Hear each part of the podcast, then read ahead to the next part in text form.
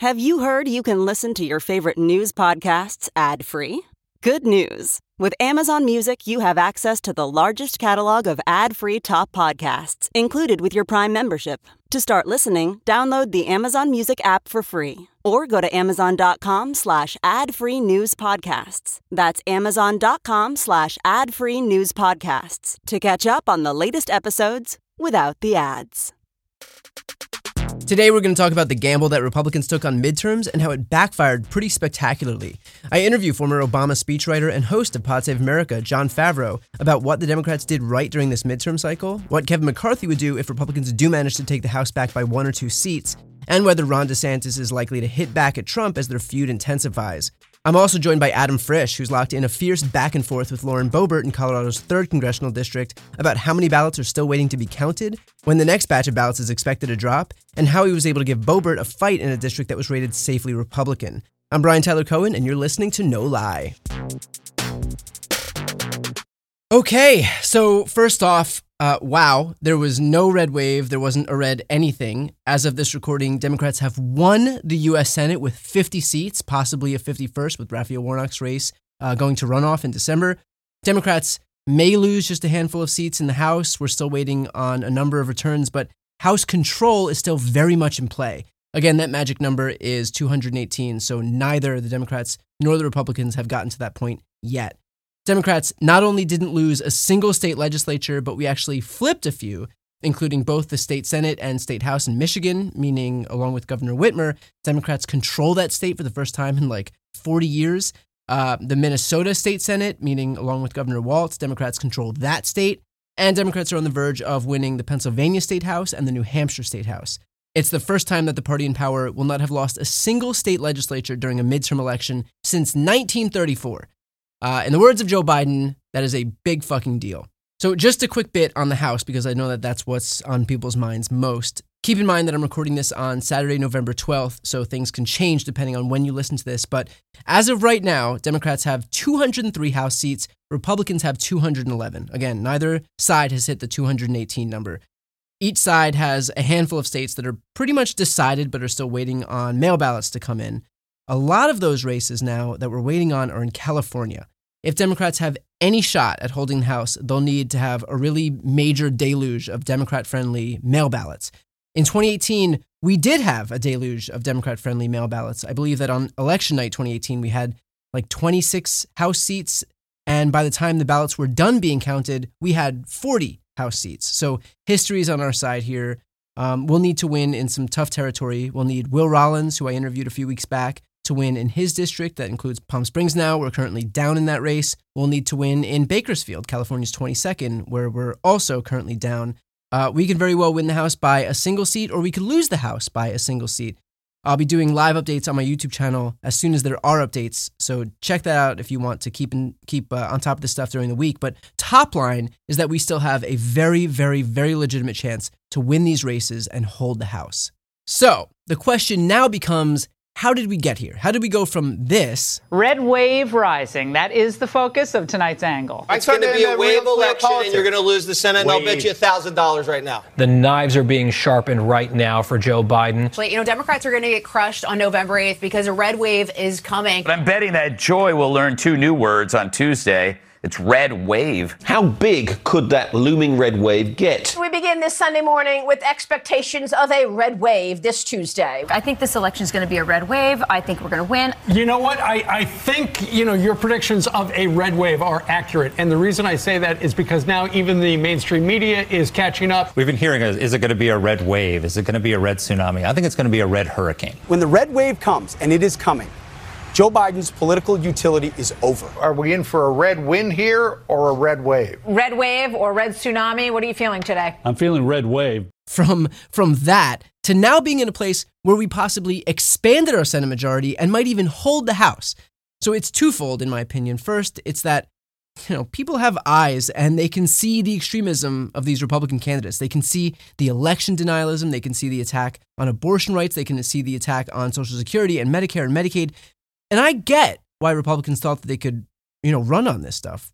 Because for years, it seemed like Republicans could basically say anything, no matter how unpopular it was supposed to be, and still they'd win. There's this this meme going around from someone in Canada that says like, "This is what it's like being a Canadian and watching American elections. Free puppies, 50.1%, diarrhea forever, 49.9%." And that's basically right. Like Republicans have spent years pushing the worst policies, spewing the most anti-democracy bullshit, and it's as if they were never held accountable for it. Uh, but that clearly caught up with them this time, you know, as they were trying to run on the biggest rollback of rights in modern American history. So that's the first thing. But the second thing is that while the right wing media was filleting itself over the impending red wave and the presumed salience of issues like uh, crime and inflation and rising prices, because dear God, that is all we heard for the last few months, the mainstream media, like the legacy media, those who we consider the liberal media, took its cues from the right wing media and basically validated their talking points. And, and why? It's a number of things. The mainstream media, uh, first, is afraid to be viewed as liberal, so they'll bend over backwards and overcompensate uh, when it comes to Republicans. That's one. Uh, they're horrified of making the same mistake that they made in 2016 by assuming that Republicans were dead in the water, so they don't want to make that mistake again, so they overcorrect in Republicans' favor. Uh, that's another. Um, there's also that the GOP was so fucking certain that they were going to win that they straight up bullied mainstream media outlets to adopt their talking points. Maybe maybe it's one of those, maybe it's some combination of all three, who knows. But the most important point here is that we're not really well served by a media that's more interested in focusing obsessively on the horse race of politics and doing it inaccurately, no less, than if that same media was actually focused on the issues.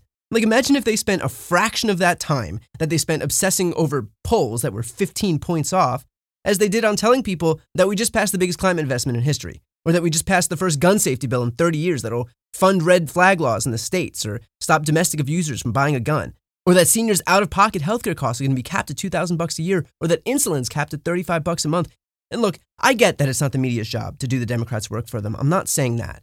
But these are still laws that are going to impact Americans' lives, and it couldn't hurt the news to take a little bit of time away from the reality show drama for five seconds to talk about why this election is important and how it'll actually impact our lives. The fact that so many people knew so much less about the laws that were passed than all of the polls and bullshit about the horse race is a really devastating indictment of our entire media ecosystem. And I'll just end with this because I think this is probably the biggest takeaway from this whole election. I was dreading the outcome because I knew that if Republicans won while running on a strategy of outright election denialism, that that strategy would be validated and it would completely envelop the Republican Party moving forward. They would lean full tilt into that against democracy. And so the only thing that would prevent that as I've said before, would be a repudiation at the ballot box. That's it. There would be no other incentive for them to switch direction. We needed to send a message, and we did. Even if we lose the House by a seat or two, this was an unmitigated failure by Republicans. They have no mandate now. And so if you'd asked me two weeks ago what the outlook for democracy was, I'd say it was bleak. Um, but after this election, I don't think that's the case. And look, that's not to say that, you know, it's all good and we're in the clear. There's still millions of people who voted for election deniers and MAGA lunatics across the country. But we now know that there is an engaged, activated majority of voters in this country who are willing to turn out when democracy is on the line and to defend it. That part gives me some hope. Okay, next up is my interview with Jon Favreau. All right, joining me today is Barack Obama's former speechwriter and the host of Pod Save America, Jon Favreau. Thanks for joining me today. Uh, thanks for having me. It's great to be here. So Republicans had promised fire and brimstone, and uh, Democrats instead uh, expanded their lead in the uh, in the Senate, and we're obviously still waiting to see what happens with the House. But in any case, uh, no red wave. Your takeaways from the midterm cycle: What did Republicans do wrong, and what did Democrats do right? So every midterm election, uh, or every time an incumbent president runs for reelection, um, the other party wants to make the election a referendum on the party in power. And the party in power tries to make the election a choice uh, between them and the other party. And usually it's, it's, it's very difficult to actually make it a choice. Um, when there's a party in power, especially in the first midterm of a president's term. Very, like everyone says they want to do it, it's hard to do it. Yeah the Democrats did it this time because the Republicans nominated so many extreme candidates and because the right wing Supreme Court overturned Roe, Roe versus Wade. And um, the backlash to that was typical of the kind of backlash you'd see t- when a president's party passes a bunch of legislation like we saw this in 2010 with the Affordable Care Act, right. and that sort of fuels a backlash against the party in power. This time, it wasn't the party in power that did something super controversial, it was the Supreme Court. Yeah. But that sort of acted like something, you know, the, the effect of that was that um, most people in the country looked at the choices on their ballot and saw extreme MAGA Republican candidates um, uh, who wanted to uh, restrict abortion access, in some places uh, criminalize abortion altogether, um, who wanted to cut Medicare and Social Security, uh, who didn't, who talked a lot about inflation but didn't have any plan at all to reduce inflation.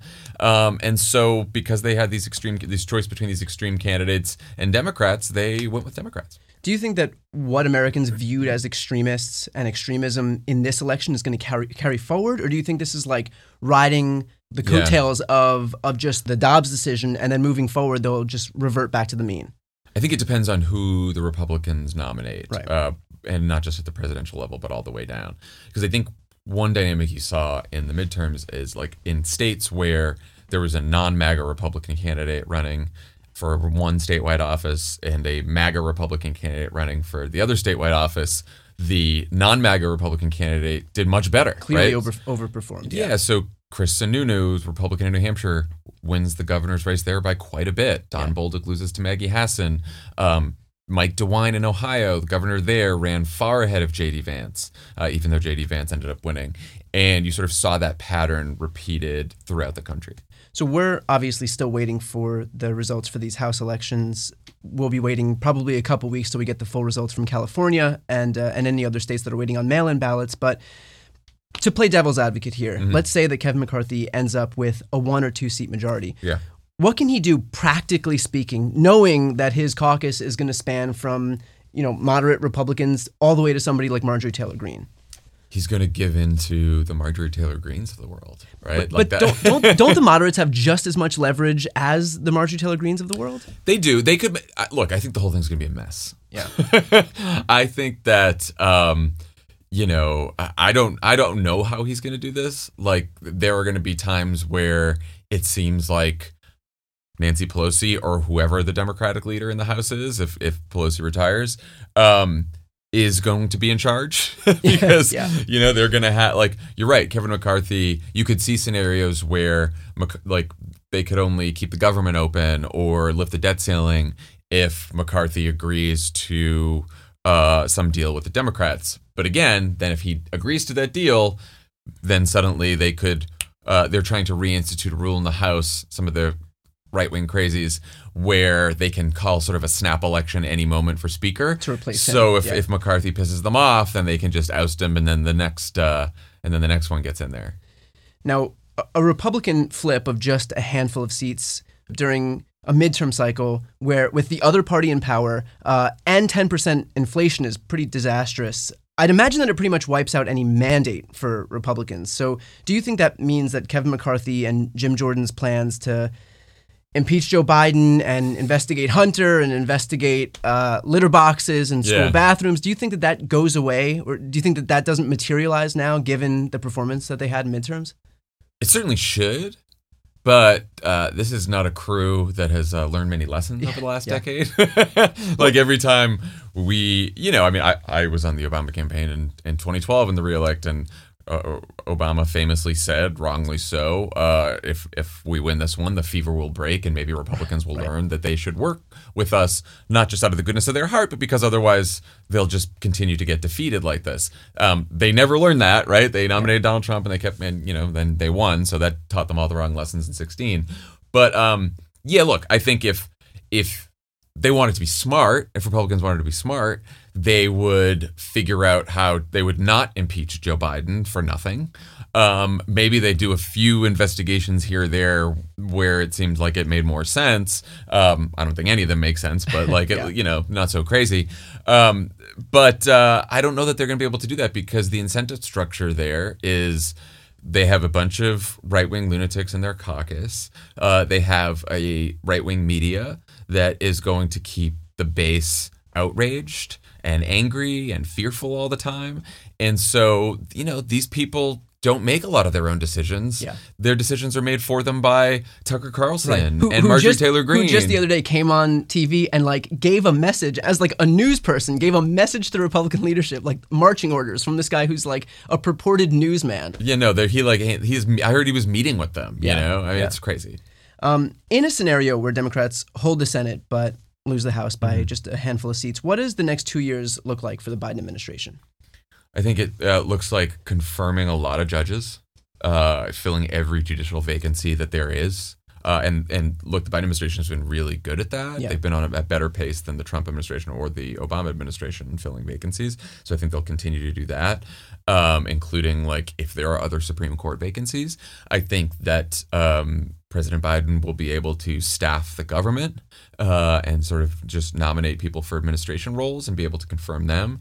And beyond that, I think with the Republican House, it's sort of tough to do anything other than keep the government funded and, and have you know deals to keep the government funded and and obviously lift the debt ceiling to avoid financial catastrophe. Yeah, I mean, something else that we'll look forward to seeing is a lot of the plans that were put in place prior to this start to bear themselves out. And so we'll see the infrastructure plan start to bear itself out in the different states. We'll see, hopefully, continue to work toward the process of, of choosing those collection of drugs that they're going to allow the government to negotiate lower prices for. Um, so a lot of the plans that were laid out that Democrats had criticized, uh, you know, the party more broadly had criticized the the the leaders for because like these things weren't instantaneous and we need to like deliver relief right now. Um, now it'll give us a little bit more time to allow that to to happen. So And um, I mean, it, it's a good point that having a functioning government that is staffed with qualified people Yeah. who get confirmed is critical to being to making sure that like all of those things actually work. that's exactly right. Yeah. Um, i- is, there anything that Democrats would be able to do on the shoring up democracy front? Because we have Moore versus Harper looming in in a scenario where we don't have the House. Uh, is there anything that like the Biden administration would be able to do by fiat? I mean, I do wonder if in this lame duck session they will pass the uh, electoral reform, electoral count reform act, right? Um, to just be ready for the next election. It seems like there was bipartisan support there. It seems like something that they could do in the lame duck, um, no matter what how, how the results are. Look, I think the most important thing that we learned from this midterm is I think all of the election deniers um, who were running for offices where that would give them power over our elections. Yeah. Um, just I think all of them have lost so far. I think Kari Lake is the only question. Um, but this in the Secretary of State offices, in the AG offices, like they all lost. And I think that's a lesson where like, yes, we should try to pass whatever legislation we can to protect democracy, but where we fall short of that, where we can't do that because of Republicans in Congress, um, we just get to beat them at the polls, and we did that. You know, and that's that's really great. And many in many cases, by the way, the Democratic Secretary of State candidates ran ahead of um, some of the Democrats on the top of the I ticket. think it was like Adrian Fontes. Yeah, yeah, absolutely. When they're when they were running against election deniers, which goes to show that like you know voters get it. Yeah. voters get the danger.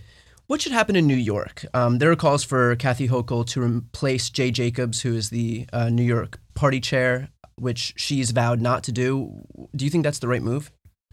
Um, I don't know enough about New York politics to like really get into that, but it certainly sounds like if you were party chair in New York during what has clearly been a disaster of an election for New York Democrats, Yeah. yeah, maybe you look for someone else, right? Like, Yeah. not only do we lose a bunch of House seats there, in fact, not only would we probably have the House right now had we not lost all those seats in New York, but like. Um, Kathy Hochul only winning by five, six, seven points uh, against Lee Zeldin is uh, it's not great. Yeah. What about Florida? Because uh, you know, like, w- w- what do we do in a state like that where the bottom basically fell out of the entire Democratic apparatus, Yeah. um, short of short of shipping Ben Wickler there? you Yeah. know? Look, there are states that have been getting redder over the last decade or so Yeah. where I would say because of demographic changes, because of people moving out of the state, because they're losing population, et cetera, et cetera, we should still compete there, but it's going to be really hard. Florida is not a state like like Florida looks really tough right now, and I'm certainly not predicting that like Florida's going to come back to us in like the next cycle, but it's worth investing in that state and continue to invest in that state because the demographics there should favor us, right? Like I realize it's an older state. It's always going to be an older state because people are always going to retire there. But like especially the fact that the state is so diverse. Like we should not give up on, especially the Latino population. It's a young, it, you know, there's young people moving there just as much Yeah. as there's old people moving there too, especially in Miami area. And I, I would not completely give up on that state. I would, I would make sure that we invested at a local level, Yeah. right, and that we start in, in places that are bluer or purple in Florida. We should like run good candidates and have like revitalized local democratic institutions, grassroots organizations. Like I know, I know you have colleagues from the Obama administration who started, uh, uh, who bought a radio station there, and so that's a good way to like reach people on the ground level as opposed to just throwing a bunch of money at ads five minutes before an election. Absolutely, the Latino Media Network um, and some friends of ours, Stephanie Valencia, who worked in the Obama administration with us, and um, uh, and, and and some of her colleagues, like they have, you know, they they are running the sort of local radio stations all over the country, but also one of the bigger stations are in Miami Dade, and I do think like building up progressive media in these states is is key. Yeah, yeah. Um, what what what changes do you hope come out of this cycle? Um, I'd, I'd imagine less reliance on like bullshit Republican polls, but m- more broadly, what do you hope that the media changes? What do you hope that Democrats change because of what happened in this cycle? Yeah, so I've stopped hoping for the media to change. I've yelled about the media for so long now. but the, th- the the thing too is that when when you have like these non-traditional media outlets like crooked like Yeah. what I do I think the fact that these outlets are growing more and more and uh, and the numbers continue to decline from mainstream media outlets I think that's a testament to the fact that like people can see through all this bullshit and and just buying in of Republican talking points and I mean it's it's the same it never changes it's Never changes. always it's always like Republicans yell about crime and the mainstream media sees that oh if we don't also yell about crime we're going to be referred to as the liberal media which Republicans do anyway and so you're not actually changing anything all you're doing is being bullied into adopting Republican talking points Yeah. No, it's look, it is um it's an endless source of frustration. Um I do think that like trying to bully them into doing their jobs and to doing the kind of jobs that we hope they would do is um look, it can work on the margins, right? Like they're human beings and then they feel bad when they screw up sometimes, so that's like it's it's always worth pointing it out when Yeah. they screw up. But I do think building up more progressive media, more shows like this, more crooked media is like that's going to be the ultimate solution. I think for the party, one lesson for the party is, I mean, so many of the debates front, uh, during this midterm that we saw on social media or on cable ended up being like false choices, right? Like there's Right. this whole debate Like- about like demo- should we talk about democracy Or- or should we talk about abortion? Are we Yeah. talking about abortion too much? What about kitchen table issues? And then people make fun of kitchen table issues, blah blah.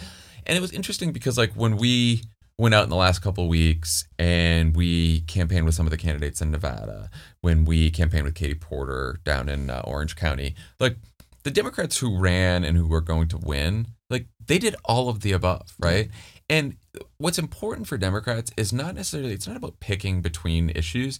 It's about talking about issues in a way that really resonates with people and makes it personal for them, right? And so like when I did all these focus groups for the wilderness, um, I had a lot of people say to me like, "Oh, uh, you know, I think the media covers January 6th too much. Who? Why do we keep talking about January 6th?" And so you hear that and you're like, "Oh, maybe people don't care that much about democracy." But then, like, look, one of the toughest focus groups I had was in Las Vegas, and I was talking to uh, working class Latinos there. There was this one guy; he had been a Trump voter, and now he doesn't like Trump, and he's like leaning towards DeSantis in 2024, which isn't great. But I asked him, I'm like, "Oh, you're gonna vote for Adam Laxalt?" And he was like, "Oh no, no." Uh, He embraces the big lie. Big lie. I can't do big lie.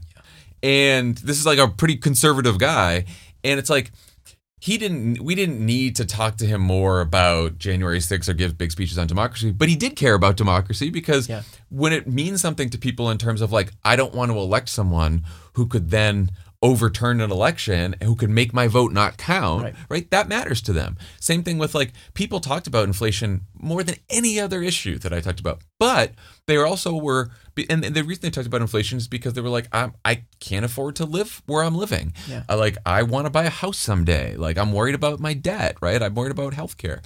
But they will also say like I'm really worried that someone I know is not going to be able to get an abortion.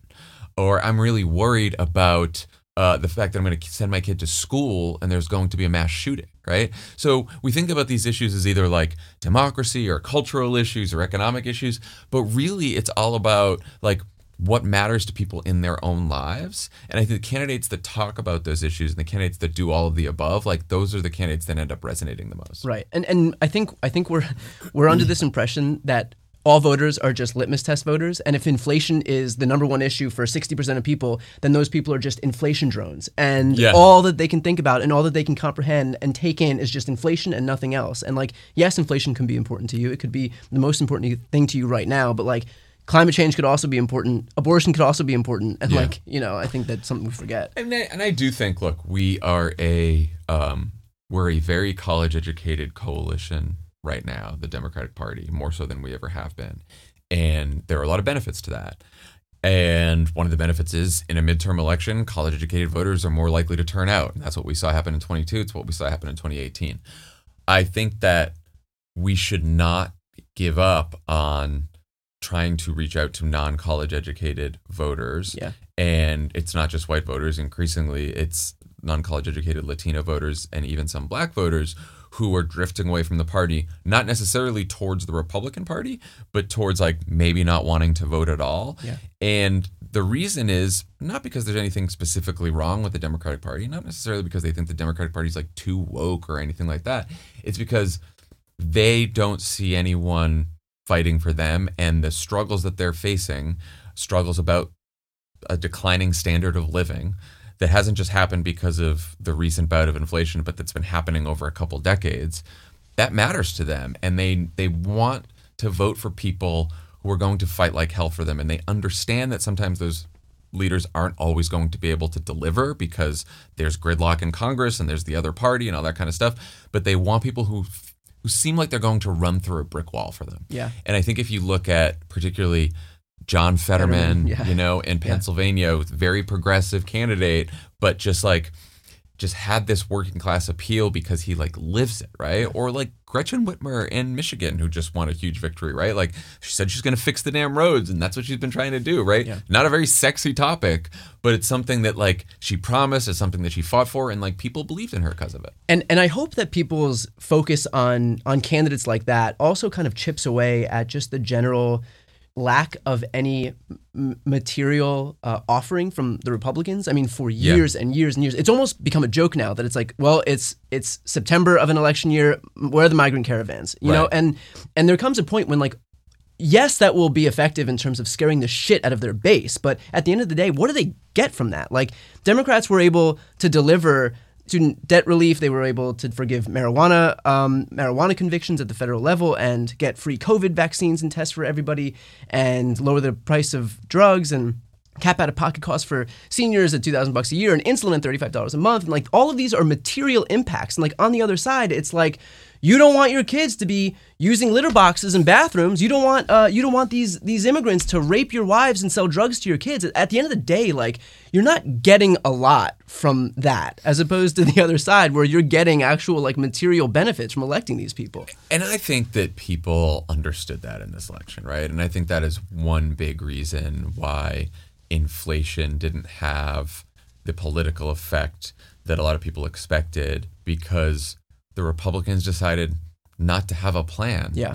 on inflation. I think if Republicans campaigned all over the country on some three or three five point plan to reduce inflation, like we might have had some more trouble in some races. But I think people understood that like these people, if they won, weren't going to go and try to reduce inflation. These people are going to go try to ban abortion Yeah. and they and maybe gay marriage and maybe a whole bunch of other shit that like we didn't we didn't ask them to do. Yeah. Moving forward toward the Georgia runoff, because we're not done yet, and we live in a perpetual cycle of hell. Yeah. Uh, what do you think the Democrats' best message to seize on in that race is? I mean, I think it's I think it's going to be more of a, a, a well, it depends, right? If so, if we have the Senate, um, because if Catherine Cortez Masto wins and and Kelly is declared uh, officially declared the winner, then we have the Senate, and then I think it becomes much more a, a, a Georgia race. It's about these two candidates, Mm-hmm. and it's about the fact that Herschel Walker is like one of the least qualified people ever Yeah, to yeah. hold office, and Raphael Warnock has been there fighting for Georgians for the last couple of years, right? I think that's the race. I think if Cortez Masto loses, and now the uh, the Senate sort of hangs on Georgia. Control of the Senate hinges on Georgia. Then I think it becomes naturally a, a, a more nationalized race, and then the real message is like, you know, this whole midterm was just fought over Dobbs and over the fact that like we lost an election, a couple of elections where we didn't get to nominate Supreme Court uh, justices, and because of that, a very right wing court just overturned Roe v. Wade, right? And I think that campaigning on the importance of holding the Senate so that we don't have any more extremist right wing judges all over the country and potentially on the Supreme Court is going to be not the only message, but definitely a message that I think will get a lot of Democrats in Georgia to the polls, especially like our base voters. Okay, so let's let's move over to uh, to Trump. Mm, yeah. Do you do you think that this signals the end for Trump? Um, because this does seem to be the weakest position he's been in. Even Kayleigh McEnany came out on Fox the other day and told him to stay out of Georgia, while also telling Ron DeSantis to go to Georgia, which which uh, I'll ask you about in a minute. But just right now, I just want to focus on Trump. Um, and and I say this all knowing full well that we've said that this is the end for Yeah, yeah, Trump. yeah. Uh, you know, from Access Hollywood to impeachment Yeah. number one to impeachment number two to January 6th, and the guy's still here. So, uh, with that said, just what, what are your thoughts on on his uh, his strength in the party more broadly right now? Uh, it sh- again, it should be the end for Trump, but like he's Trump, Yeah. and all he can thinks about, all he can think about is uh, himself, and uh, I don't think that he like is is thinking ten steps ahead or even two steps ahead many days. So I think he goes ahead and announces on Tuesday night, and now the as for the party, I think most elites in the party um, don't want him. I think they there was always a bargain that they made, right? Like for all morals aside, um, their bargain was like, yeah, he's a drag when it comes to suburban voters, but the base turnout that we get is worth it, and so like we're gonna just make this devil's bargain with Trump and whatever else. The question is if if the midterm results start making them think like mm, maybe the maybe the bargain isn't worth it anymore Yeah. f- for our political survival. And maybe like we have a better shot with someone like Ron DeSantis. Now the question like they all think that. The question is if they act on it, right? And they're all so afraid to say something, right? Like the same people who always say shit about Trump are saying it, and then there's still a whole bunch of people that are being quiet. And I just don't know. Like I like I think if you want to if you're in the Republican Party and you want to take this guy down, you got to throw a punch. Yeah. You can't just like sit around hoping that he goes away on his own because that's what they did in 2016. That's what they've been doing since then. It Right. doesn't it never works. Well, with that said, on to Ron DeSantis now. You know, Trump came out with uh, fully swinging. Basically, he came out with a Yeah. series of, of crazy. truths. Uh, basically, Lot like of a, truths. a ton of truths. Um, uh, you know, taking credit for his win and calling him names. Uh, that's worked before. You know, the, he cleared the, the Republican field in 2016. Um, granted, he didn't have the baggage in 2016 that he does now. He doesn't have these midterm results that basically show that he's something of an albatross on Republicans' necks. And if they want to win more elections, which uh, presumably that that would be the goal moving forward, uh, he's going to make that more difficult. So, do you think that Trump is able to keep DeSantis at bay, or do you think that now is the time when DeSantis should should move forward with? You know, a, a strike against Trump. If I was Ron DeSantis, I would absolutely run for president right now. This is, I mean, like Ron DeSantis, and I am not a fan of Ron DeSantis by any means, but um, he is at like the height of his political standing right now because of what happened in the midterms, Yeah. right? Like, whether it's fair or not, like the guy, you know, won a crushing victory in Florida. Yeah. That's what the perception is. The perception is that's that was the one bright spot for the Republican Party. Um, by the way, his gerrymander in Florida probably helped Republicans win the House. Yeah. And so, um, and Donald Trump had a catastrophic night because all of his Looney Tunes candidates Yeah. lost, right? So if you're DeSantis, like, yeah, your choice is do I just wait? Do I let Trump do this in 24 and maybe he loses and then I run in 28? Or Trump runs and runs more. T- so I just wait till 28 no matter what. But like, I don't know. I think in politics, sort of moments come and then they go. Yeah. I mean, Obama faced this in 2008, and a lot of people said like maybe he should wait till 2012 or whatever else. And it's like Hillary Clinton, do you really want to take her on? Yeah. But he sort of knew that the sort of the buzz around him was like reaching a fever pitch at that moment. Yeah. And I think I think the same is true of DeSantis. But like if Donald Trump's going to like send out 30 truths, you know, saying crazy shit about you, you can't just like I, I saw some of his advisors uh, talk to I don't know it was the Post or the Times or something and be like, oh, no one thinks that that he should hit back right now. Like everyone think we think he should just wait. I think it's crazy. Like I think if Donald Trump is coming after you, you have to show that you can throw a punch back, Yeah. right? And it doesn't have to be like he doesn't have to come. up, He doesn't have to get down in the mud with Donald Trump. Like he doesn't have to be like making dick jokes like Marco Rubio was, you know, back in 2016, Yeah. which made Rubio look like an Yeah, asshole. yeah. But he can go out there and say like, look, Donald Trump did great things for this party and this country and stuff like that, but like he's a loser. Yeah. Yeah. yeah. Like we've now lost three elections with Donald Trump, and it's time to look ahead. Yeah. and it's time to turn the page. Um, like I think that's I think he needs to say that soon Yeah. if he really wants to be president. Yeah, something tells me like deep in my gut, if I had to, if I had to guess, that that's just not going to happen. It just doesn't seem like any of these Republicans have the have this, you know, which is ironic because you know, know. their whole their whole the mystique around them is Yeah. that they're these like alpha They're tough guys. Yeah, right, right. Don't tread on me. Meanwhile, this guy, this like reality star who's lost three elections now and basically cleared the, you know, like elections that should be gimmies for Republicans. Uh, you know, they're just- all they're all betas when it comes to Trump. okay, so so let's move over to the online universe. Uh, Twitter, you've been hosting offline, which is a, great series, and I would recommend Mm. Thanks. anybody anybody watching or listening to definitely check that out. Here's something that I've I've wrestled with. The online culture is toxic. Like that's that's yeah, it's terrible. clear. We're we're you and I and people in our space are part of like a growing progressive media ecosystem right now. If we're confronted with a lie from Ted Cruz, our options are to say nothing or to rebut it. Um, if we say nothing, it's it's kind of it's kind of like an abdication of our responsibility by being there to to rebut that lie and to try to introduce like um, accurate information into this ecosystem. But if we engage and we let people know what a lying piece of shit Ted Cruz is, then then we kind of like add to the overall sense of conflict and toxicity that kind of envelops the internet anyway. Um, so how do you how do you square those two Yeah. things? I it's a, it's a very good question and it's a hard one.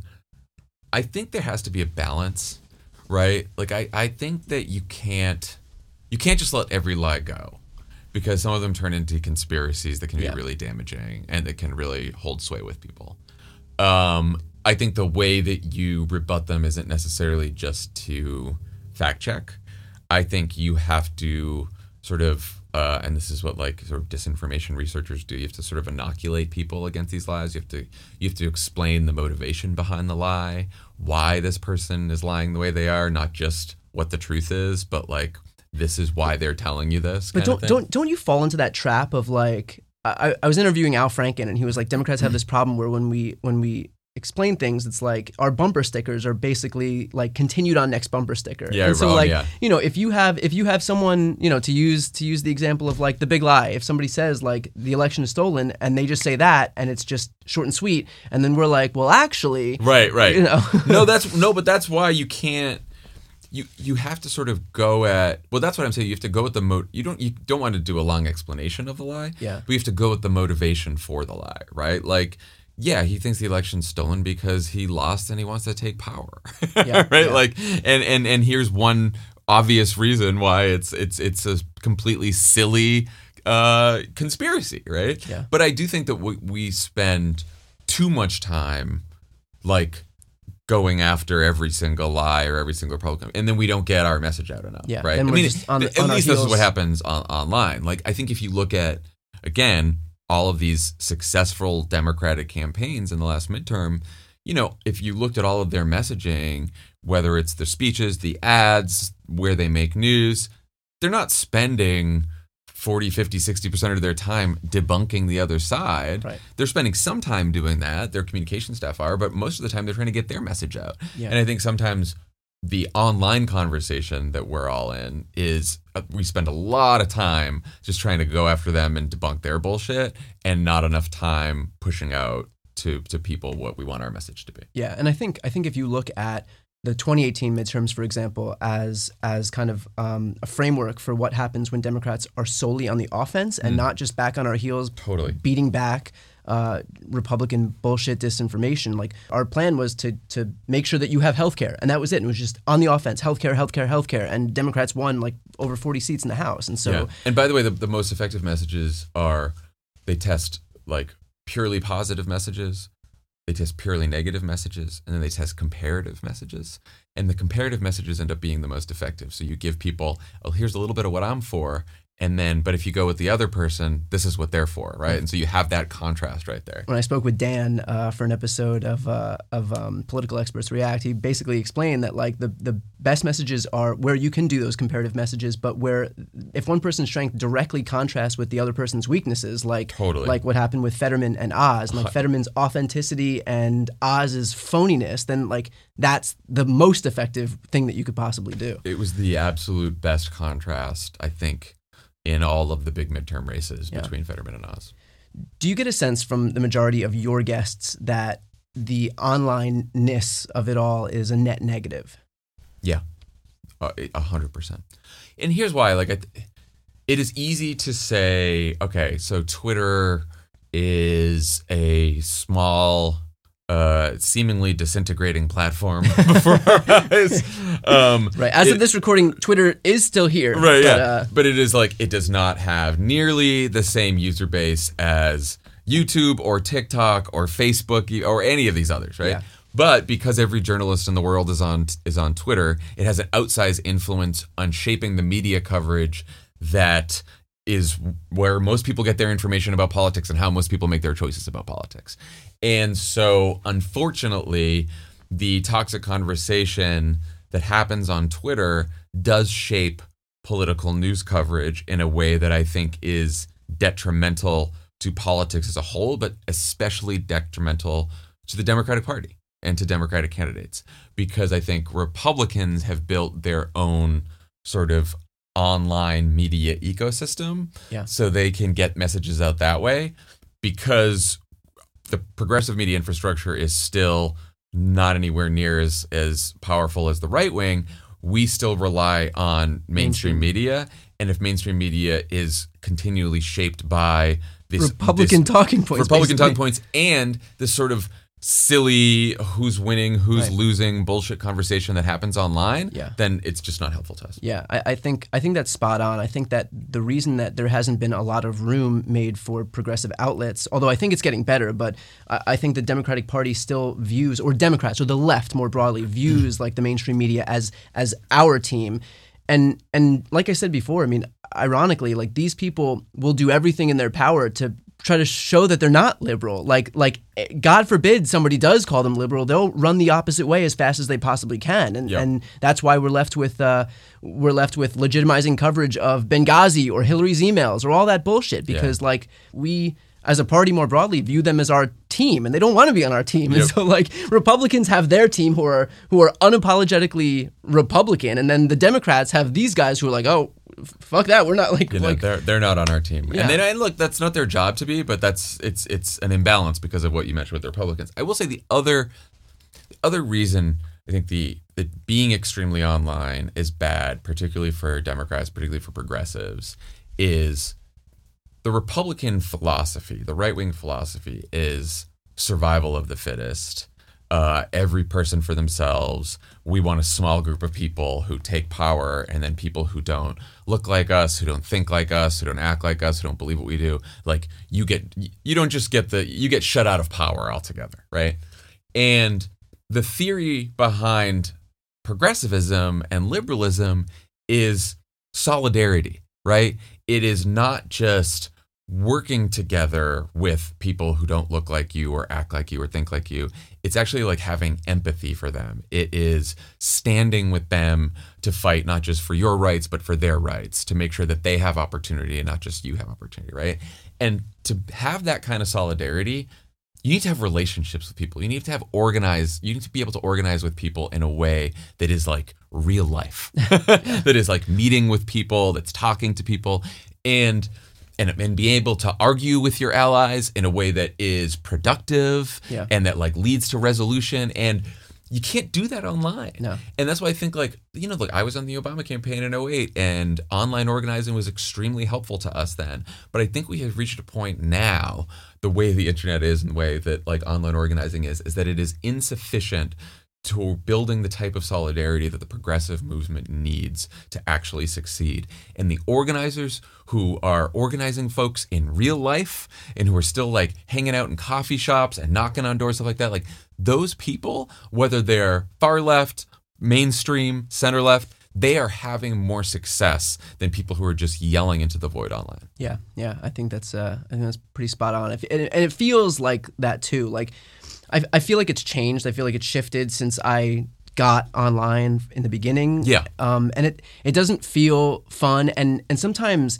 I, I used to be really good at compartmentalizing all of this stuff. And even during the early days of the Trump administration, like I could see terrible s- stuff, but I was still physically able to like at the end of the day turn my brain off and like go get a drink with friends and not and not like not think about it all the time but i feel like i feel like it's been you've been worn down you get worn down like over the years and uh, i'm not good at compartmentalizing it anymore and sometimes like you know especially leading up to the midterms when, when we were just like consumed with so much Yeah. dread um, I, I would i would log on to twitter and it's just like bad news bad news bad news bad news dreadful dreadful like and you just and i'm just like I, for like my I could feel like for my health I can't I can't be on this. And and of course you have to if you do what what we do which is like you have to you have to watch the news. Like you can't just like close yourself off to it and then expect to get anything done that day if you're just you know like no, No, one's gonna it- knock on your door and tell you what's going on in the news. But like but like the way that we receive it and and these and these channels and these outlets are just um, it- is and, and i know like the incentive structure is there for people like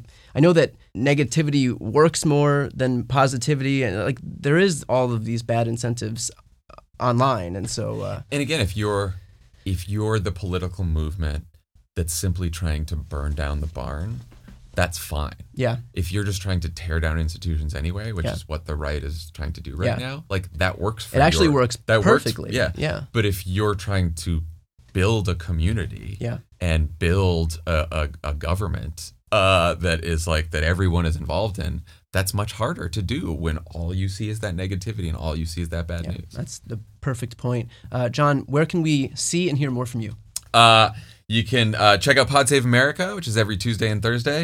Uh, you can check out Offline, uh, my show about the internet, which is on Sundays. And then, um, you know, I, I did all these focus groups for this podcast called The Wilderness that uh, I did six episodes in, in different places. And I will say, having seen the midterm results, it holds up pretty well. So if you're looking for uh, more info on what happened in these midterms and what voters are thinking, uh, check out The Wilderness too. I would also add definitely check out Pod Save America's YouTube channel. It's been totally revamped. It's awesome. It is it is my the biggest piece of my of my news diet. So definitely subscribe to Pod Save America's YouTube channel. Elijah Cohn will be so happy you I said that's- that. He'll be so mad that I Yeah, forgot that. that's, that's- that's what I aspire to. I aspire to just making Elijah happy. Thank Uh, you. Jon. Thanks so much for taking the time. I appreciate it. Thanks for having me. Now I've got the Democratic nominee for Colorado's third congressional district locked in a back and forth battle with Lauren Boebert. Adam Frisch, thank you so much for taking the time today. Great to see you. So as I mentioned before, you're locked in a super close race between you and Lauren Boebert. I believe that you're about uh, just a little over a thousand votes down as of right now. We're recording this on Saturday. Um, so I guess first off, could you explain how many ballots are still outstanding in that race? Well, uh, great to see everybody here. So we think that there's somewhere between three and six thousand ballots um, that are outstanding. We're down by about a thousand. We're down about 0.3 percent. Uh, at 0.5 percent or closer, the Secretary of State pays for and does an automatic recount. So we feel pretty comfortable. For better or worse, we're going to end up getting in a recount um, no matter what. And so this thing could go on for a little bit longer than a lot of us would like. Um, you know, we think there's somewhere between 500 and 550 overseas ballots that are outstanding. They have until uh, this coming Wednesday. Um, I believe it's either 5 p.m., 7 p.m., or 11:59 p.m. to come into the county clerk's office. We think there's another 1,500 uh, ballots that haven't had a chance to be counted that were shuffling around the state that were just not counted. And for some technical reasons, they hold them off the 27 county clerks. We think there's a close to about a thousand ballots that need to be cured. C U R E D. It's a new verb for a lot of people. That means the ballot's 95% valid. It just has to confirm that the signature is right or that the date was put on there right. And so a lot of us are spending time curing those ballots. So that's about 3,000 ballots that we know for sure that are in some type of Secretary of State's hands or county clerk's hands that just haven't been counted. Then we think there's a whole nother two to 3,000 ballots that we assume are going to come in since those last numbers I brought up to you, or will should be here by the end of the day on Wednesday. So that's where we get to three to the 6,000 ballots. That's what the, the local political press in Colorado thinks as well. Um, so that's the ballots on the timing. And this is where we get frustrated for a lot of us is that we don't think there's really going to be a big update until probably next Thursday or Friday. We might see a couple ballots trickle in or a trickle in and then announced um, maybe on Monday or Tuesday. But we have a feeling that the county clerks are really going to just hold off until that Thursday or Friday before they make an announcement. Do you have any indication as to how those ballots that we are waiting on are breaking, just based on how similar ballots have broken in the past? No, it's it's a little bit hard. I mean, on on one level, there's this uh, assumption that um, the overseas ballots normally lead lead Democratic. That's what a lot of Democrats think is least, and they must have that based off on something. I'm kind of new to this whole thing. Um, there's those that think the cured ballots are usually younger voters because they're not um, as experienced in actually filling out a ballot, right? Um, which would possibly help us as well. Um, but we really don't know. You know, our district has 27 counties. We have um, some of the most um, blue counties in the country, and we have some of the most red counties in the country. From what we know, there's no geographical understanding uh, of those ballots. So it's a little bit of a mystery box about what's actually going to come out of there. Okay. And now, can you speak about um, how many ballots, as of right now, still do need to be cured, and what and what the campaign is doing to reach out to those people? So, you know, my understanding is there's about almost a thousand ballots that need to be cured that are sitting in one of the 27 counties in our district. We need this is for this is for everybody. It's Democrats, yeah, yeah. and independents. Yeah, these are these are there's a thousand ballots that need to be cured. I think they're roughly along the lines of you know uh, about what's called 25 or 30 percent Democratic, um, you know, uh, 30 to 35 percent Republican, but you know our district is 40 is more than 40% unaffiliated which is our fancy term for calling them independent. And so you know we're basically neck and neck. It was basically 50-50 right now. I'm a little bit under 50-50 but the democratic registered participation in our district is only 25 so in theory more than half of my votes came from non-democratic voters. Um, and so we think those cured ballots are roughly the same amount. We think they might be a little bit more skewed Democratic, but we're working on calling people and texting people. It, there's kind of just a general public understanding of how people cure ballots. You know, we're working really hard. I'm assuming the Republicans are working hard as well. Okay, so so that's the deal with all the technical stuff. Bigger picture now, I guess. How the hell did we end up in a situation where, like I said before, I mean, this is a race that was rated safely Republican. It's a race that was anywhere from R plus seven to R plus fifteen you know, when when you were out on the campaign trail, what did you hear from independents and Republicans who clearly weren't happy with uh, with Lauren Boebert? So, uh, you know, we, I'll talk about what I heard, but I'll say first, here's how I think it, it played out from a year ago when I looked at this race. You have eight or nine or ten really loud brand extremist Republicans out there in the country. Um, every single one of them had 65 to 75 percent wins in 2020, except for Representative Boebert. She only received 51% of the vote, did not win her home county. So my view is, oh my goodness, those that know her best in 2020 did not care for her. And she comes from a, you know, a pretty rural, a pretty red district. Um, and a lot more people know her now, and not for good reason. Right. So I assume actually the closer her circle is, um, the wider it is, the more people are going to be open to voting for someone else. And so one of the things that we had to have happen is that you needed to have a very weak electorally candidate. And while she's very loud and comes off as strong from a brand, it's pretty superficial because again, she only got 51% of the vote in 2020. She would have had about 54% now because her district has been districted that, as you said, it got moved from kind of R5 to R somewhere around 7, 8, 9, 10, 538, even two, last week had this in an R15 district. The second thing is um, you needed to have a candidate that was going to work very, very hard. And we did. And I knew we were going to do that. And we drove 24,000, 23 or 24,000 miles. Our district is half the state of Colorado geography. It is larger than the state of Mississippi. And so a lot of hard work. Third is the candidate was going to have to have um, some policies and a personality that was that was going to connect with a lot of frustrated prior Lauren Boebert voters. Uh, and I thought I had that in me uh, on the policies as well as yeah, I usually get along with people fairly well. I'm a good listener. And I have a pretty good grasp of some of the issues that are really facing a lot of people here. And so those are the three legs of which I was able to build this kind of, I'll say, with a great team, was able to build like, you know, the moral victory. So we have the moral victory. We obviously want the real victory. So we're working on that. Um, I wish, at least in 2022, I don't think there were any other of these loud extremists that had any other chances to lose. I thought that a year ago when it played out. Um, I wish there were more opportunities, but there just weren't. And that's kind of why I'm like, oh my goodness, a year ago, like the world might end up focusing on CD3 because if we can make a go of it, we can make it very close um, it's a little daunting that there are literally hundreds of millions of people watching what's happening here. But we're um, sleeping well because we know we, we ran a really good race and we still like where we are. Yeah. And, and, and I should know too that you're on the right side of this. So uh, yeah, we like that part too. So um, what did we hear? What did I say that resonated? One, I said a lot of times that you know if I only had six words to run the campaign, it was people want the circus to stop. I've been saying that for a couple years. It resonated in the most blue parts of our district and it resonated in the most red parts of our district. I believe that 40% of the Republican Party wants their party back. And I needed to get about a fourth or a fifth of them. And so we've come pretty darn close to that. We'll see if it's enough. But we're really happy with uh, the focus on those just true prior Boebert voters that were sick and tired of the circus. And, you know, there's one conversation if you have traditional conservative or Republican values, and we can have a conversation about how to make the country a better place. But, you know, you have this Trumpism wing of the party that I thought a year ago was going to start to sink.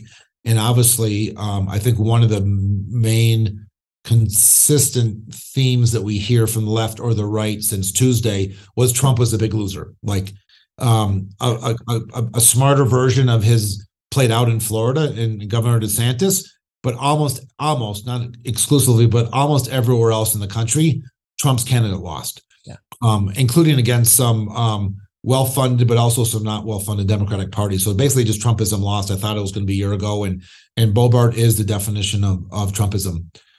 Um, I spent a lot of time talking about, you know, I think we need to build a coalition of the pro normal party. That's a word my mom came up with, but this pro normal party I would call it tripartisan Democrats, independents, and Republicans, you know, and that goes back to wanting the circus to stop.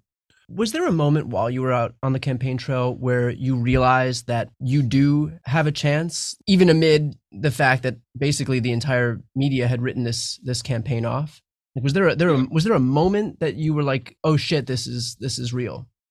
Yeah, you know, I would say about about it, when I started after I got by the into the general election, I started to speak in front of some in some conservative towns at the Chamber of Commerce's, which are conservative small business owners. Yeah. But um, most of them are pretty practical, and ranchers and farmers, which we have a lot of, are the ultimate pragmatic um, people because of how they have to live their lives. It's so hard out there dealing with Mother Nature and all the moving parts, and a lot of them are dealing with animals and livestock.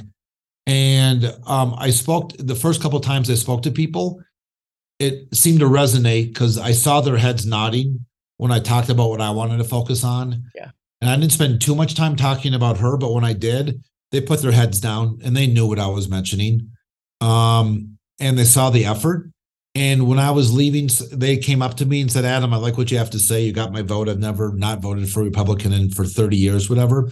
So that's when I started to feel like we were resonating because again, you have that 50% or 60% of the Trump party that loves all that, the yelling and the screaming. I call it the anger attainment industry. But, you know, for, for those Republicans that are more traditional, and they might even be very, very conservative, but they're more moderate in personality and they're kind and they're thoughtful and they want to build a good community. Um, and that doesn't, you know, being thoughtful and kind and building a good community is not a left or right thing. It's just more of who you are as a person. Um, and I knew, and we only needed 10 or 15% of her prior voters. And, you know, 36% of the Republican base voted against her in her own primary at the end of June. So I knew we were on to a path that I thought about a year ago, and we've executed it with a fabulous team very, very well. Now, we're obviously all pulling for this race to to go to you. I know that we're we're watching really closely as these final ballots continue to trickle in. But if if this race doesn't go your way, do you think that this result, where it is so close, causes Lauren Boebert to moderate her positions, or do you think that she just stays as extreme uh, as she's been thus far? So, you know, I think you're starting to see a lot of Republicans nationally realize that Trumpism is dying.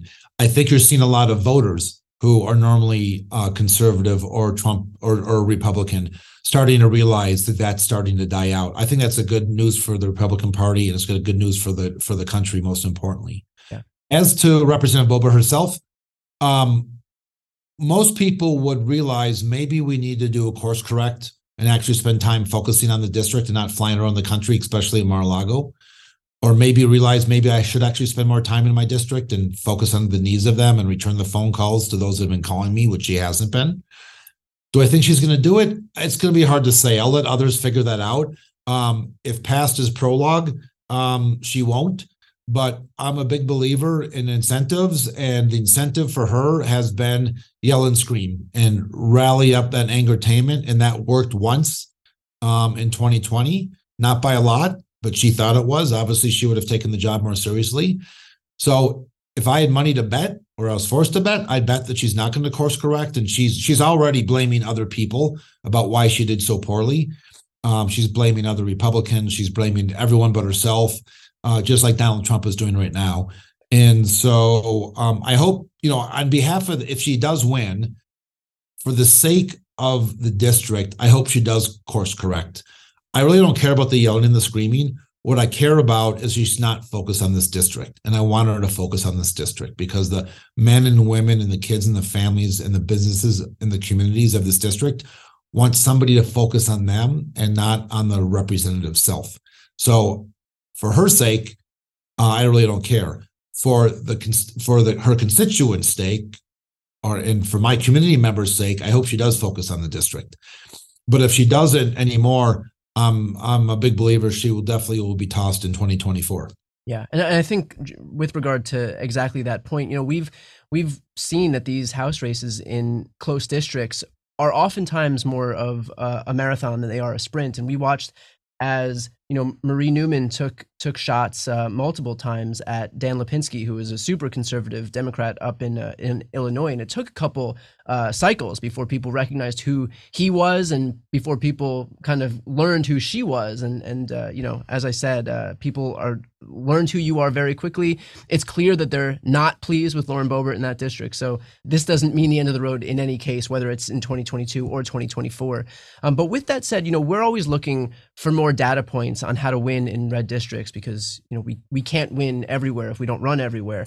What advice do you have for Democrats who are running in these districts that we would consider that we would consider uh, safely Republican, especially in an era of such high polarization? Yeah.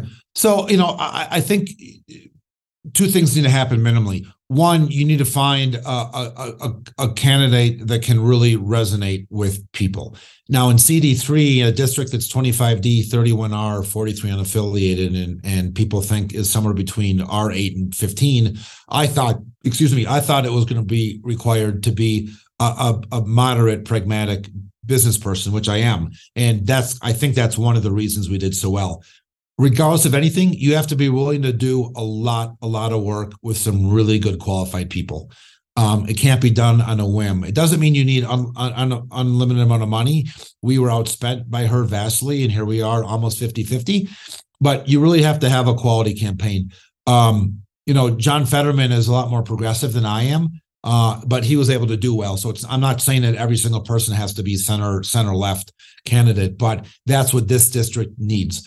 Um, and you know, sadly, unfortunately, you need to find out and be realistic, not just emotional. Uh, just because you really, really, really, really, really, really want to defeat someone, or the country really, really wants to defeat someone like Marjorie Taylor Greene, I, I just ask people to really focus on doing a little bit of simple math, which is: is there someone that if you can get 10 or 15 percent of the prior voters, can that go on to your your normal base, uh, and will that get you to 50 plus one? Uh, and too many times, with respect to people running, um, we see people um, absorbing a lot of money, a lot of media cycle, and going after races, and they're losing by 10 or 15 points. And so, everyone who wants to run should run. It's not just about defeating that person in that one time. It's about sending a message. I I believe in that. But my view was I wasn't going to get into what I thought was going to be a long shot, even though everyone else thought it was going to be a long shot. I only was going to go after this if I could really look people in the eye and say, I truly believe there's a path, and here's the math how to do it. Um, and I need your help. And it was a lonely ask for many, many months, but we finally were able to break through the the donor cycle and the media cycle. And and you know, here we are, um, you know, 0.3 percent behind. We were up by a point and a half on election night. So we're in the mix. Um, I'm getting calls from a lot of important people in DC. They're very aware of how well the race we ran and they're very well aware that they did not return any phone calls for months. uh, but I'm not a vengeful person. Uh, I don't hold them against them. There's a lot of other races to focus on. But you know, the main thing is is that we're in the ability to really defeat one of the true and only extremists that has any chance of being defeated. And we're proud for that. We're humbled by all the support we're getting from literally all over the world, but definitely all over the country. Yeah. And and to build on that now, how could we best help? Like what what does the campaign need in terms of reaching out to voters to cure ballots? What can we do?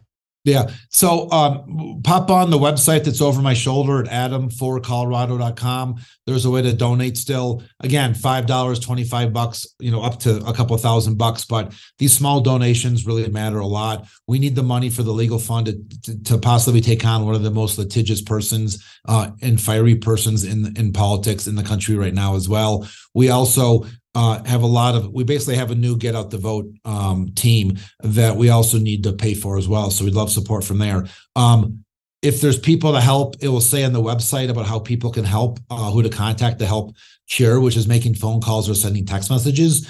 Um, if anybody does know anybody in western or southern colorado please reach out to them and make sure that their ballot um, is confirmed. You can go on the secretary of website for that. Or if they want to do some door knocking again you can go on the you can go on the website at adamforcolorado.com about how to help. And I think that's really important. You know, our towns are Grand Junction and Pueblo and Aspen and Telluride and Crested Butte, uh, Durango, Alamosa, um, Rangely, and, and those in Montrose. So those are the big cities we have. But if you know anybody out there, just check in with them. They can get a hold of the county list of voters and they can look for those that are used or ours that might be friendly to us. And we'd love to get those phone calls made. Awesome. Well, thank you so much for taking the time and thank you for running great campaign and inspiring campaign and kind of showing everybody that there's hope to really take on and hopefully cast out these extremist republicans who are kind of just dragging the entire political system down with it. So uh, we appreciate it. We'll keep pulling for you and uh, and thanks for thanks again for taking the time. Thanks so much. Great to you. Have a great day and all your listeners. I know you have a big following and thanks everybody for the time. Thanks again to adam. One last note here to those of you who've been with me for the last couple of years and who've stayed engaged throughout this period, thank you. Thank you for caring and staying informed. Um, I sometimes get discouraged because I feel like with what I do, nothing really sticks. I'm sure you guys have felt discouraged more than once because everything felt hopeless. But people like you were paying attention, and while we may not get everything we wanted, we absolutely staved off the worst potential effects of this election. Okay, that's it for this episode. Talk to you next week. You've been listening to No Lie with Brian Tyler Cohen, produced by Sam Graber, music by Wellesley, interviews captured and edited for YouTube and Facebook by Nicholas Nicotera, and recorded in Los Angeles, California. If you enjoyed this episode, please subscribe on your preferred podcast app. Feel free to leave a five star rating and a review, and check out briantylercohen.com for links to all of my other channels.